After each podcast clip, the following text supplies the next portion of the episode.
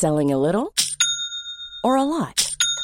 Shopify helps you do your thing however you cha-ching. Shopify is the global commerce platform that helps you sell at every stage of your business. From the launch your online shop stage to the first real life store stage, all the way to the did we just hit a million orders stage. Shopify is there to help you grow. Shopify helps you turn browsers into buyers with the internet's best converting checkout.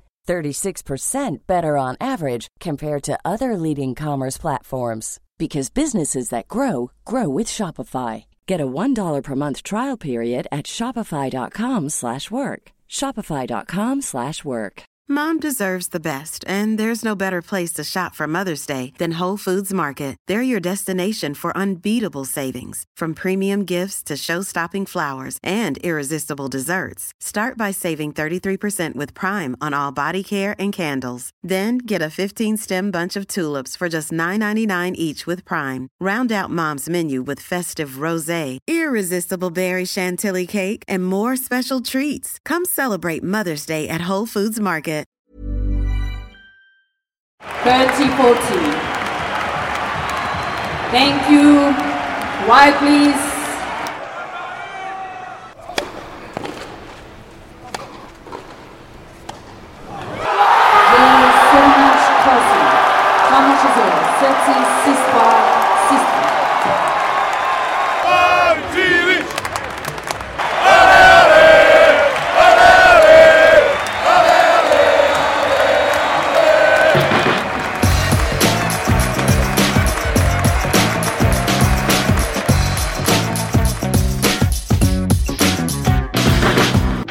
Croatia are the Davis Cup by BNP Paribas champions for a second time in just 13 years. Marin Cilic got the job done in rubber number four. He won through in three sets against Luca Pouille. We'll be talking all about that. We'll be hearing from Cilic himself. We'll also be hearing from the French team who took part in a pretty remarkable and emotional, passionate press conference that lasted nearly three quarters of an hour. Yannick Noah described his three years in office, so to speak, and he also gave a very forthright set of opinions about the changes to the Davis Cup next year. In short, he ain't happy. So we'll be going through all of that. Catherine Whitaker is here. Hello, Catherine. Hello, David. Hello. Uh, Grad Matt is here. Still in Lille, but no longer in a 26,000 seat stadium. I believe, Matt, you've you've had a cheese board and you're in your hotel room. Hello, yes, I've made it back to the hotel, safe and sound, and very tired. Yeah, yeah. I, you just before we came on air, you just said, "Crikey, I'm tired now." I think Yeah. it, it suddenly It- hit you, didn't it? It did, yeah. It's been been long days. I was I was at the stadium far earlier than I needed to be this morning. Really, I want I wanted to see who was practicing out of Pouille and Chardy, and then Noah had them both practicing, so I learnt nothing. That's that's well. the dedication. Hey, actually, you, you did though because you said on Twitter that um, if it's any if it's any indicator, Yannick Noah is spending more time on Luca Pouille's side of the court That's true. than he, and that proved to be excellent detective work. David, Yes. David, I happen to know David's given up the opportunity to go to Nando's to be here to record this podcast. So if that's not dedication between the two of you, I don't know what is. Oh, That's how much it means. Catherine, of course, will still have the cheese board tonight. obviously, even though she's not there, she's making her own up just for the you, end of I would podcast. love a Nando's now. Yes. Okay. So Matt's going to have a Nando's. Catherine's going to have a cheese board. Let's get on with the podcast. So, straight sets win for Marin Cilic. That's what it says on paper. Matt, you were in the stadium. Is is that was it as simple as that? I mean, did, you know, were, were, there, were there any dramatic moments at all? Um, the first set tiebreak was very crucial. I think. Um, I think if Pouille had managed to get that, we could have had a real match on our hands. But Cilic was superb in that tiebreak. He really found his forehand, reeled off a load of winners, took that, and then from there he was away. And at that point, I didn't really feel like Pouille was capable of winning. It was all to do whether Cilic was kind of capable of losing it from there, which we have seen him do before, and even in the Davis Cup final. Um, but he he was having none of that today. He was excellent. As much as we've talked about his woes at closing matches out in the past. He was superb today. Uh, really took charge and just was a man on a mission, really. Pretty pretty big day for him, Catherine. Because I mean, uh, did you did you have any sort of concerns watching him? Because I, I know yesterday you did, I did. Today, I really didn't. He, everything was was functioning, wasn't it? Yeah, I mean, not in terms of his tennis. I mean, it was it was close to US Open 2014 tennis at its best. I mean, not not from the start. He was obviously nervous. Um, it took a while mm. for him to crank into gear, um, but crucially, he did so when it absolutely mattered the most. In that first set tiebreak, it felt like it was everything. Um, it certainly felt like it was more important for Pouille to win it than than for Cilic. You, you just felt his heart break uh, upon losing that tiebreak. But yeah, uh, at its at its peak, it was it was maybe not quite as good as US Open 2014 Cilic, but it was it was in the same vein. It was in that same just I am this I am a big serving six foot what is he six foot six? He's a little bit shorter than you isn't he david? It's you know you could hear Goran Ivanisevic's voice echoing around his head, just saying, "Go out there and boss this tennis court. That's what you should be doing with yourself. Stop faffing around." Um, and it was, I think you said commanding, didn't you? Um, I mean, I was still, still waiting, but I was, I kept sort of calculating uh, what, what is the point of no return for Cilic here? Can he still throw it away at this stage? Um, but it, it, there, was, there was never a, a, a he did so well to to repress whatever feelings of doubt must have been they must have been there somewhere you know. He's he's he's had an awful run of of of snatching defeat from the jaws of victory. You can't just dispel that you know in in in one swoop. It must have been there somewhere in his mind and yet he found a way to to repress it completely. Maybe it's Zeljko Krajan. I'm sure playing for his country is a is a factor. Um, maybe he needs to get Zeljko Krajan on board for him personally. I don't know. Um, he's, mm. he's the, he doesn't he's not a, a, man of many words. It's very contrasting captaining styles between Noah and Krajan. I mean, often the camera would cut to, to Krajan and Cilic or or Krajan and, and Church, whoever it might have been, and they'd just be sort of sat there in silence, seemingly staring into space. But he's obviously got a good sense of what the player needs to hear and when. You know, he's not a man of of superfluous words. Mm. Marin Cilic, so he's the man who delivered victory in the end. Obviously, with some some great help from Borna Coric along the way. But Marin Cilic is the man. Let's hear what he thought of it all. This is a weekend from the dreams, and uh, it's uh, just incredible, incredible feeling to play like this in a final without dropping even one serve in, in three singles matches. This is uh, this is just incredible. Uh, the, the, level of tennis uh, from uh, even today, uh, Luka played the great match. First set was, was really, really tough. Uh, just probably one point decided that tiebreak, and just extremely proud with the, with the win. We had a feeling that Luca might be on the court. I mean, he had a he didn't have the best season of his life, but uh, still he is an incredible player, and uh, I felt that it would be risky to put uh, Jeremy in, and you know, just I felt that I might play him, but still he played incredible match as well. I just uh, I was just a little bit better. I was just a little bit composed. Borna came to the top form at the right moment and uh, played unbelievably well in against the US and, and even here. So just uh, you know, it's a, it's a team effort, and uh, you know we are we are proud to be the world champions. It's not uh, every day that you become a world champion, and uh, for us, it's it's a dream come true for this nation. We are so passionate. You can see the fans; they are enjoying themselves, and uh, I feel that uh, in Croatia is going to be incredible too. So there's the player that won it. What about the captain that helped to win it? Zeljko Krajan has been now one of the most successful Davis Cup captains in Croatia's history. Let's hear from him. I'm just thrilled, I would say, uh, really, mostly because of the team and all the teammates. Uh, and for me, being here seven years on the bench with them, it's amazing that we finally crowned it uh, with a victory after the experience of 216 that was uh, in my mind for for a long long time after after we lost lost it. But uh, I was saying in the beginning that we are stronger for that experience even we lost it. And uh, it, it was shown today on the court that uh, Marin was just experienced enough. He knew what happened then what slipped uh, throughout his hands and uh, you could see that he was really mentally very focused stable and he knew what to do until the end uh, of the match, and he, he was very calm and, as I said, experienced. And I was saying that uh, even though it's tough, we are not playing at home, but that the quality was on on our side uh, from beginning of the weekend, and in the end, the quality prevailed.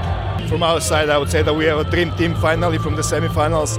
Having Mate Pavic back in the team uh, is the best uh, players in history that we had, and ranking-wise and almost uh, I mean Borna is ranked 11, 12 in the world, so two singles players almost top 10. So really, it's it's nice coming with that team. Uh, it's easy. It's we are in the role of the favorites, but uh, from another side, you can uh, for me on the bench trust your players. You believe in something, and uh, yeah, it's not easy to be a favorite playing away. I'm very proud for them. Uh, we are a long time uh, together for seven years, and they invested a lot of time in these seven years in Davis Cup.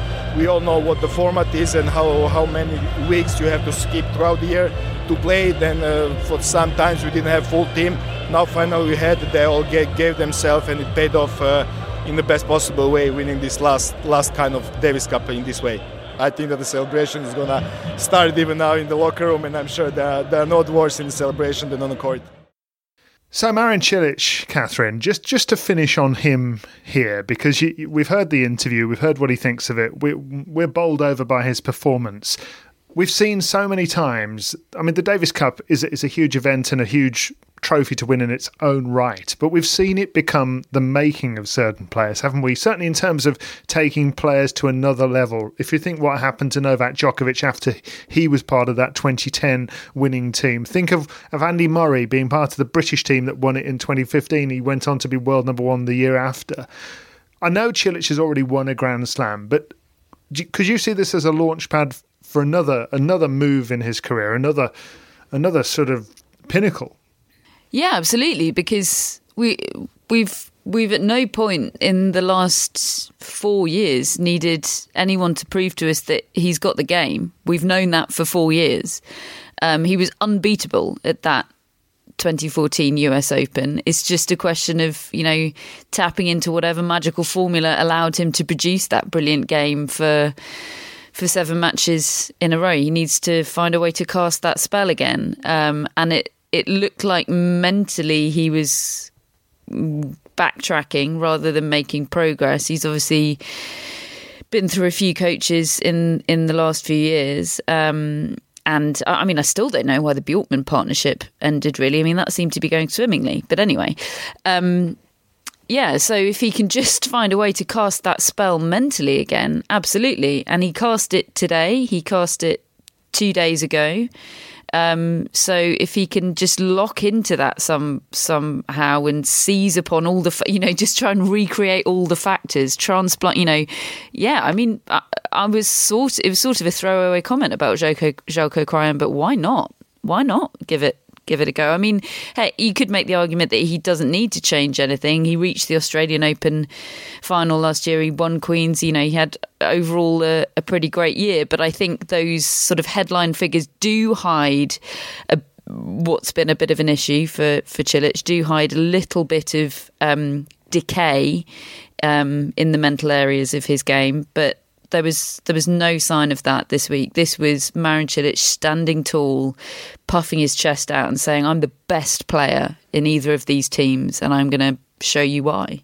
He he sure did. He sure did. So that's a jubilant Croatia, understandably so. It was a very, very different scene when the French team came into their press conference after being defeated. And it wasn't just because of the result. Let's hear from Luca Pouille. Well, last year I was crying of joy. This year I was crying because I was sad. Um, I have always said what I, I, was thinking about the Davis Cup for next year with the new format, and I'm go- not going to change my mind right now. So, uh, as far as I'm concerned, I'm not going to play uh, the Davis Cup anymore. So that was the last time. So there's Luca Pouille. He's not happy. Neither is Pierre-Hugues Herbert, who said he hopes the new venture with the Davis Cup fails next year so that they can go back to what they know. We then had Yannick Noah into the interview room. He was asked what he thinks of those future plans. At the end, nobody really knows what's going to happen. It's all confusion. So we're trying to find like a logic to all this. Is this one is going to play? How many millions this one's going to take to come and play? If he comes to play for such amount of millions, is he gonna save the Davis Cup. Who knows? I don't know. I mean, I, I, I honestly, if I knew, I would tell you. The only thing I know is what I experienced today. How much does it cost when the boy boy is shaking the hand and have a picture with Luca Pouille and he's from here? How much does it cost? How much does it worth? How much is a dream? How much in dollars? How much? This is where I'm coming from. I come from a dream, from somebody who shook my hand and gave me a racket. This is will this will never happen again. The way it is. Not through Davis Cup, that for sure. So here we, we are in Hill, in Lille. We're touching a lot of people. It's not it's not only these 25,000 people. It's the people in the street, the people around. We're talking about the drivers, the children, the pitchers. I know that as we're playing, there are some strikes of people who are upset because there's some injustice in the world. We're talking about tennis. What, what is it that we can give? What we can give to Davis Cup is to be able to come to Lille, play Croatia, do our best, and have 20, 25,000 people happy to see some tennis. This is the way I feel. I don't know what's going to happen next. Actually, I told my players, you know what? Next year, go. But you know it's not going to be the same. Everybody knows. So why don't people tell the truth? Why don't people tell the truth? It will never be the same. We will never have this in wherever it is. With all due respect, with all due respect, which I do have, but it's going to be something else. But I really hope that they will not call this Davis Cup because this is not Davis Cup. Playing two sets is not Davis Cup. Playing somewhere else is not Davis Cup. So when when people tell us it's Davis Cup, they're lying. So if I have a, a voice, I'm going to tell them, you are liars. Exactly the way I did when I the voice the other day at the dinner, and I told Mr. the President, I said that I'm disgusted and upset to his face because I think it's the truth. This is the way I feel. I'm not saying that everybody has to feel the same way. Everybody has the right to their opinions, but I feel this way. And I owe the Davis Cup because Davis Cup was so much for me, so much for me. I have like so many his stories as a player, as a spectator, as a fan. I can tell you the history of uh, Italian Davis Cup that meant so much. Where would be where would tennis be in Italy in Italy without Davis Cup? Where? It was so much. So now you have these people that decided no, it doesn't matter. I don't know if they don't know. I don't know if they don't care. I don't know. But as I told the president, I am not from his world. We are from two different worlds. And this is it. I, am I'm, I'm out of here. This is my last press conference. I'm going to my life. And uh, this is the truth. So I just expect people to tell the truth. That's all. I mean, whatever truth. You know, we all have different truth. So there's Yannick Noah, the captain of the French team, three times champions under him over a, a, spell of 25, 27 years, in fact, and, and one of the legends of, of French sport, let alone just tennis. He, he won the French Open himself. We're going to talk about those views that he that he holds about the future of the Davis Cup. But first of all, Matt, you were in that room when it was going on. Just just ex- describe what it was like to be there, the atmosphere that you were experiencing. Yeah, well, they're probably the first thing to say is they are quite interesting experiences these press conferences because they're very much in two languages. You get the bit in English and the bit in French, so there is a bit of a sort of overlap between the two quite often. Um, but basically, to me, it felt like Yannick Noah was walking off not quite into the sunset because that would be probably after a victory, but leaving tennis behind and lobbing this grenade over his shoulder as he left, as he as he came out with all these sort of very strong words about the Davis Cup and that we've just heard. Um, he's very very engaging. He's you know there's no one else in tennis like him. Um, and I think you know tennis will be a poorer place without him and his and his press conferences. It's been good having him back for a few years, And the other thing is, I think you know the Davis Cup is such an emotional event, isn't it? It's the it's what we talk about most with the Davis Cup: players' emotions, fans' emotions, the passion. And I think you know Noah's words today were no were no different, really. Um, he was clearly emotional, and he's had this very unique relationship with the Davis Cup, hasn't he? He's been, he's been everything. He's been a fan, a player, a winner, a loser, captain. He's given it a lot. The competition's given him a lot, and he um, he feels very strongly about its future. What do you think about his views generally, Catherine? Because he just isn't accepting that this event, as it will be next year, that it even is the Davis Cup. He, he he just will not. They won't give it a chance, will they? Because I mean, the, his teammates were sitting alongside him as well. It was they were absolutely categoric that this is the wrong thing to be doing. What what what is your view of what he said, and what is your view generally of the changes that are being made? I mean, I found that sort of what was it, five six minute long soliloquy. I mean, it was it was a love letter to what he sees as a dying Davis Cup, a, di- a dying lover. I mean, it was it, was extraordinary. I mean, obviously that we talked. I mean, there's something about the the tone and the cadence of his voice, isn't there? He can be saying something sort of incredible. He can be lobbing this verbal grenade, as Matt so brilliantly put it, and yet you also sort of feel like you're being sung a lullaby. Um, he is extraordinary like that, and the the it's become a cliche um, with regard to to discourse about the Davis Cup that kind of regardless of some of the irrational, potentially irrational things that these guys say about it, and I do think you know Pierre-Hugues saying "I hope it fails" is is pretty, if understandable, irrational. Really, that's like you know when when when a bloke leaves you for someone else, you're like, well, I hope they're miserable together. You know, is that is that kind of reaction, isn't it? I hope they hope they both fall down a well and stay there forever.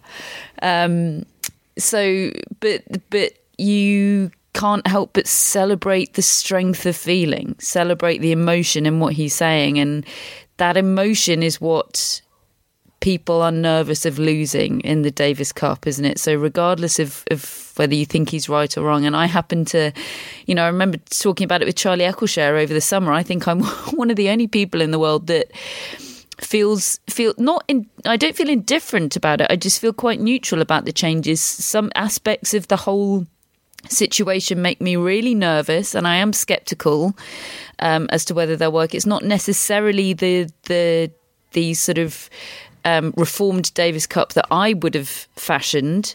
However, I, I do believe the Davis Cup needed reform. I really, really do. I'm impressed with the speed with which they've managed to make things happen. You know, I thought it would take years for the wheels of change to turn, and, and you know, credit to them for, for recognizing a problem and getting something done. Again, elements of it and and potentially elements of the reasons why it's happened so quickly make me nervous. But it needed changing. I'm willing to keep an open mind until I see the results of it. And I, I think it's a little bit of a shame that they're not saying, I wish it well. I hope desperately that it does capture some of what we all love so much and have given to the Davis Cup rather than, yeah, just saying it all ends here and, and tossing the grenade. But I get it. I get it, you know. What are your views, Matt? I largely agree. I think, you know, I think we've got to give it a chance, haven't we? Um, it will be different. There's, there's no two ways about it, and that's kind of what all the French players were saying today. You know, something, something is going to be lost that they won't be able to replicate through, you know, through not having the home and away ties throughout the whole year and having a neutral venue for a final. It, it just will be different. Um, my feeling is that it probably it probably did need change, yeah, um, but I'm not sure it needed to be quite so radical. They had tried to push through less radical changes without any success, so maybe that was why they went so radical to try and um, to try and just change something. Um, but it does feel like it's lost a little bit of its essence. I do agree with the French players when they say that. Um, Marin Cilic made an interesting point about you know one of the benefits of it is is the fact that a lot more money now will be hopefully be going to the smaller federations. Um, and you know, Yannick Noah has only experienced the best of the Davis Cup. Really, he he doesn't know what it's like for some of those smaller nations necessarily. Um, so hopefully now with the investment, you can help the smaller nations and put it into junior tennis and all that side of it, which which the ITF are sort of pushing as this good thing, and hopefully it will be. Hopefully the money does get there, but you know. The other side of it is when you are at a tie like the one we've just had, you know, which won't go down as a spectacular Davis Cup tie. You know, that was Croatia were dominant in the singles. It wasn't it wasn't a sort of an all-time classic. The doubles, as I said yesterday, was fantastic, but even so, it felt you know just like everyone there cared about it, and uh, for that weekend, it was a special weekend, and that to me, it felt when you're there fairly healthy. But obviously, there's all the other sort of things that go with it. You know, the fact that it wasn't on TV in the UK and the top players have chosen to play it and then kind of move on from it and all the various other issues. So, you know, I feel conflicted about it. Um, there was a sadness today leaving the stadium, knowing that it won't be like that again. Um, but equally, I am also intrigued to see how this new one plays out. Mm. Very well said, both. My view, I'm also conflicted.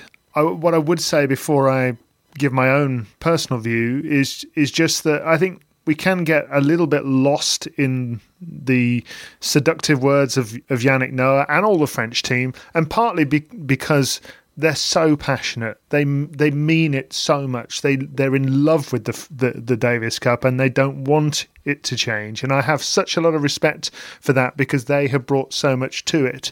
I feel similarly when I listen to Lleyton Hewitt talk from an Australia perspective. These are people that always have had their hand up. They have every right to give their view because they've given everything of themselves to this competition, and so they they have all the, the credibility in the bank as a result of that. Having said which, so does Marin Cilic. And he came on the tennis podcast in February and said he thinks these plans are very good plans and they're a good idea and that they will work and, and that players will have benefits for, for being able to to just meet in at the end of the year or whenever it is in the calendar and, and play this out as a big event that all eyes are on. The United States players, ever since I've been in tennis, Andre Agassi told me in 1999 that he thinks this, this is what tennis should be doing with the Davis Cup. Patrick McEnroe repeated it. I remember when he when he was a Davis Cup captain, he was saying this in 2008. Jim Courier said it in the last few years when he was a Davis Cup captain. All the United States players, and these are all players that have had their, had their hand up to play in the Davis Cup throughout. None of them are pulled out and given a half effort. They've all said, make it a big spectacle once. Uh, I mean, some say every two years, some say every year for a couple of weeks at a time, and really celebrate it and have have it as a global event with all eyes on it there is a problem with how this event has been as as wonderful as it is when you're there, as intoxicating as it is, as memorable as it is. It's only memorable on such a small scale, relatively speaking. Yes, Yannick Noah is right. 25,000 pairs of eyes, all the, the personal relationships that it moves you with and and those unforgettable moments they can't necessarily be completely replicated in this new competition. But in the end, you have to take the on balance view. You have to come with what's better overall. And I'm afraid it has become too irrelevant. Not completely irrelevant, but it hasn't been relevant enough on the grand scheme of things, and things have got to change. I, I, I'm sad that we seem to be in this position where you've got two events six weeks apart that appear to be competing and, and very, very similar. That that just seems self defeating to me. But so was the Grand Slam Cup and the ATP finals. They eventually merged, and now look what we have at the O2 that celebration tennis that really does work. That's what they've got to, to discover. That's what they've got to find. They have to find a date in the calendar that players can feel inclined to turn up for every single time. And they've got to make this event as special as they possibly can. And I, I believe that that is doable. Unfortunately, we may have to go through a lot of crap in order to get there. That's my view. Oh, looking forward to wading through that crap, David. you've, you've really wet, whetted my appetite. Normally, being a little extra can be a bit much, but when it comes to healthcare, it pays to be extra and United Healthcare makes it easy with Health Protector Guard fixed indemnity insurance plans. Underwritten by Golden Rule Insurance Company, they supplement your primary plan, helping you manage out of pocket costs without the usual requirements and restrictions like deductibles and enrollment periods. So when it comes to covering your medical bills, you can feel good about being a little extra. Visit uh1.com to find the Health Protector Guard plan for you. Here's a cool fact a crocodile can't stick out its tongue. Another cool fact you can get short term health insurance for a month or just under a year in some states. United Healthcare short term insurance plans are designed for people who are between jobs, coming off their parents' plan, or turning a side hustle into a full time gig. Underwritten by Golden Rule Insurance Company, they offer flexible, budget friendly coverage with access to a nationwide network of doctors and hospitals. Get more cool facts about United Healthcare short term plans at uh1.com. Hello, Tennis Podcast listeners. David here. Now, you might know that I love a bit of cooking, and I think I'm quite good at it. But if I'm honest, even I get fed up trying to work out what to do every night. That's where Home Chef comes in. Being able to put together a delicious meal without the long prep and the cook times, well, that's pretty cool. Home Chef provides fresh ingredients and chef designed recipes conveniently delivered to your doorstep to simplify your cooking experience. They have over 30 options a week and serve a variety of dietary needs, so you don't have to worry about what to make ahead of time. Not only is it convenient, but it's economical too. Home Chef customers save an average of $86 per month on groceries. Now, for a limited time, Home Chef is offering Tennis Podcast listeners 18 free meals plus free dessert for life, and of course, free shipping on your very first box. Go to homechef.com slash tennis. That's homechef.com slash tennis for 18 free meals and free dessert for life. You heard it right. what a, what a note to end on. Indeed, but you know, the, I I also get it. I mean, this is it is politics and it is frustrating, but I, I, am hopeful that the end result will be something worth having, and and I, I do get why this is happening at all. It's I don't think you, mentioned yourself, Catherine. One thing that has happened is it's happened quickly. We had a couple of decades of nothing happening, frankly, and this this competition was just gradually declining year upon year in terms of relevance and focal point on the, on the the the wider scale of, of sport, the the landscape of sports, And suddenly we've got somebody who's actually coming. Okay, he is he's incredibly frustrated. A lot of people out there that love it as it is and don't want the change. But if you if you agree that change was required, well, at least it's at least some changing ha- is happening, and hopefully the fine tuning that you will get as a result of all the negotiations will end up where the sport could do with being. That's my view.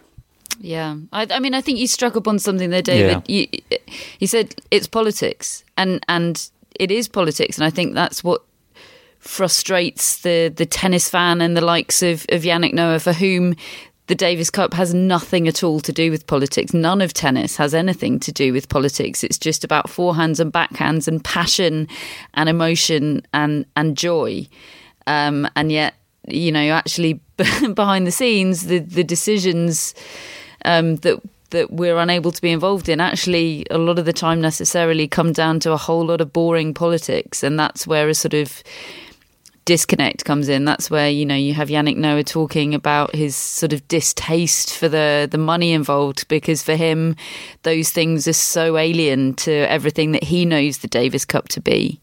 Um, and I get that, I get it, but you know, and politics are pretty ghastly, but they're also unfortunately a necessary evil, aren't they? You could also say though, Catherine, that Yannick Noah and his team they're not exactly struggling for a few quid, are they? So he can kind of afford to to take that view. You could argue, um, but but I get the point. I, I also, I mean, look, I mean, when this first got announced, I was right behind it, to be honest, and probably overly hastily so because a lot of the response we got really took me aback from from our listeners about how many people were just devastated at what they would lose, and they will lose. I mean, yes, there. Thankfully, that there is at least going to be some home and away earlier early in the year, but there's no question for all, particularly all the British fans that we we have listening to us. There's a lot of upset out there because that's their chance to watch tennis locally and to what they just love it. They love the Davis Cup. I do get all of all of that now. I still feel that on balance, this is this is the way to go. I just hope they get it right in the end. So it's going to be fascinating to see how it evolves. That wasn't the end of the press conference, though, was it, Matt? Because uh, there was quite a lot of Yannick Noah talking in French, which you and Catherine understand, which I don't. So what went on? Yeah, well, there was a good question where he was asked basically, um, you know, the role of the captain is kind of to get the, you know, to get the most out of your players do you think you did that this weekend? And he he wasn't. Well, Catherine, what would you say? He wasn't happy. He wasn't very happy with that question, really, was again, he? Again, he, he did it in his sort of soothing, soothing Yannick Noah tones, but he was pretty um, confrontational with um, that journalist that asked mm. the hmm. question. Yeah, yeah. Com- combative. Yeah, and he sort of because he asked straight back, saying, "Well, have you been watching the matches that my players have been playing in the past three months. And there was a bit of back and forth. And eventually the journalist kind of said, Well, no, I've not seen them all, but yes, I've been watching. And Yannick Noah said, Well, I've seen them all and I've analysed them all. And I honestly think that this weekend my players performed better than they have been for the past three months and kind of to their maximum based on their form at the moment. Gilles Simon's six and one record against Marin Cilic, though, which you tweeted without comment brilliantly this morning, Matt. Yes, yeah. Well, that has been the big sort of elephant in the room, hasn't it? The fact that you know this is now the second time that Yannick Noah's French team have lost to Croatia. That his only his only two defeats in this third captaincy period for him has both been against Croatia, 2016, and now the final. And you know, France have had the Marin Cilic disruptor in their ranks, haven't they? Is Gilles Simon, 6 1 head to head record, and yet he's not played. And Yannick Noah went into a bit of detail about, uh, about why that is. And basically, as far as I understood it, um, Gilles Simon would would want to kind of work a bit differently to Yannick Noah. Yannick Noah kind of chooses his team kind of at the last minute, whereas Gilles Simon would want to know it quite a lot in advance, and it just sort of hasn't really worked that relationship. Um, and then he also talked about Gael Monfils. Really interesting on Gael Monfils. He he said his his one regret, kind of as as captain of France, is not being able to kind of get Monfils on side and work with Monfils and help Monfils. When he when he took over as captain three years ago, which he wasn't expecting to do, but he did take over and kind of he thought Monfils was going to be his guy, was going to be his project, and yet he's just played one match in three years um, because there were some differences about playing in Guadeloupe and then Monfils did play there, and he said it was great, and he wanted to keep playing. And then there was some sort of breakdown after that, and he just never recovered that relationship with Monfils. Um, so you ended up in a situation where they were playing this final against Croatia, and you're kind of wondering what could they have done differently. Well, if he'd had those two players, possibly it would have been different. But at the end of the day, you you know you look at the rankings. Cilic number seven, Coric number twelve. There's no nation in the world with two players ranked that high. Um, we've seen we've seen one singles player can often be enough to win the Davis Cup in recent years. Think of Andy Murray. Obviously, was well supported, and Del Potro in 2016 was very much the one standout player for Argentina. So for Croatia to have two, it was always going to be such a tough ask for France, but there are these question marks over whether Yannick Noah could have picked players differently over over his period, and also whether clay was the best surface. So there are these questions, but Yannick Noah was was pretty adamant in in press that they did all they could, and they were just beaten by the better team. Well, he's not alone, is he? In being unable to maybe get the absolute best out of Gael Monfils mm. or to figure no, I him think, out. I think Guy Forget um, ended his uh, tenure as Davis Cup captain with similar feelings about Gael Monfils, an awful lot of fondness for him, tons of fondness. I think everyone likes the guy, but you know, real sort of frustration and dejection about not being able to find the figure him out. You know, find the key to unlock Gael Monfils. Mm. You know, just to sort of, you know, you ask you ask Guy Forget about Gael Monfils, and you get a sort of fond head scratch kind of an expression, which pretty much sums it up. yes.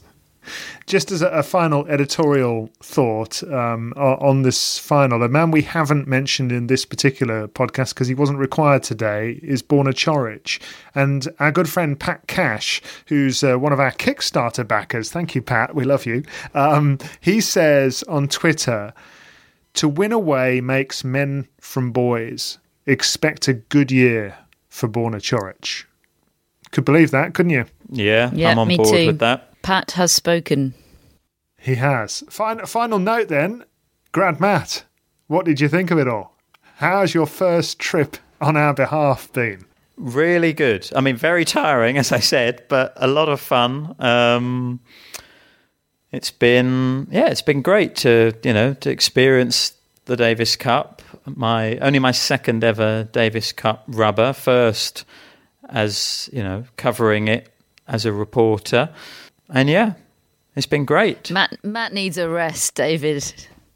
I do. I think, I think we all need a rest. We all need a rest. Even I have uh, have slightly hit the wall today, haven't I, Catherine? David Law has hit the wall. Yeah. yeah. So only for the sort of twelfth time yeah, in, in 2018. So, indeed, indeed. Well, we we hope you've enjoyed our run of Davis Cup podcasts this week. Four have been produced. We also had the the nine shows from the ATP finals. We've been daily at every single Grand Slam tournament. I can't quite believe saying all this. And we're really chuffed that we were able to do it.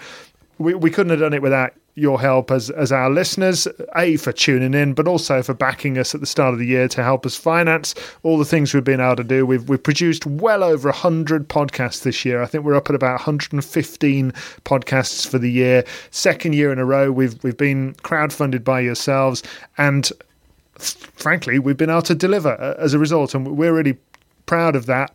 We'll be looking ahead to 2019 very soon. This is basically it for us for the year. We will have our end of year award show, uh, which we're going to be conducting in front of a live audience of our Kickstarter backers who all uh, entered the Predictions League at that level. And uh, we'll be doing that in mid December. And we will, at the start of December, basically a week tomorrow, as, as I talked to you on Sunday, it'll be Monday, the 3rd of December, when we launch our crowdfunding Kickstarter for 2019.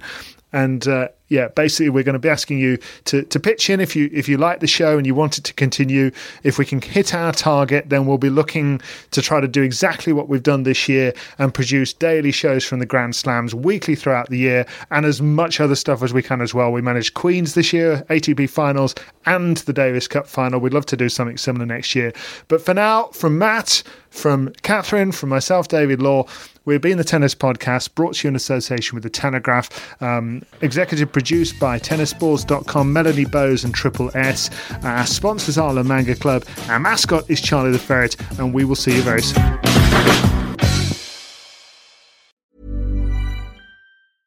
Selling a little or a lot?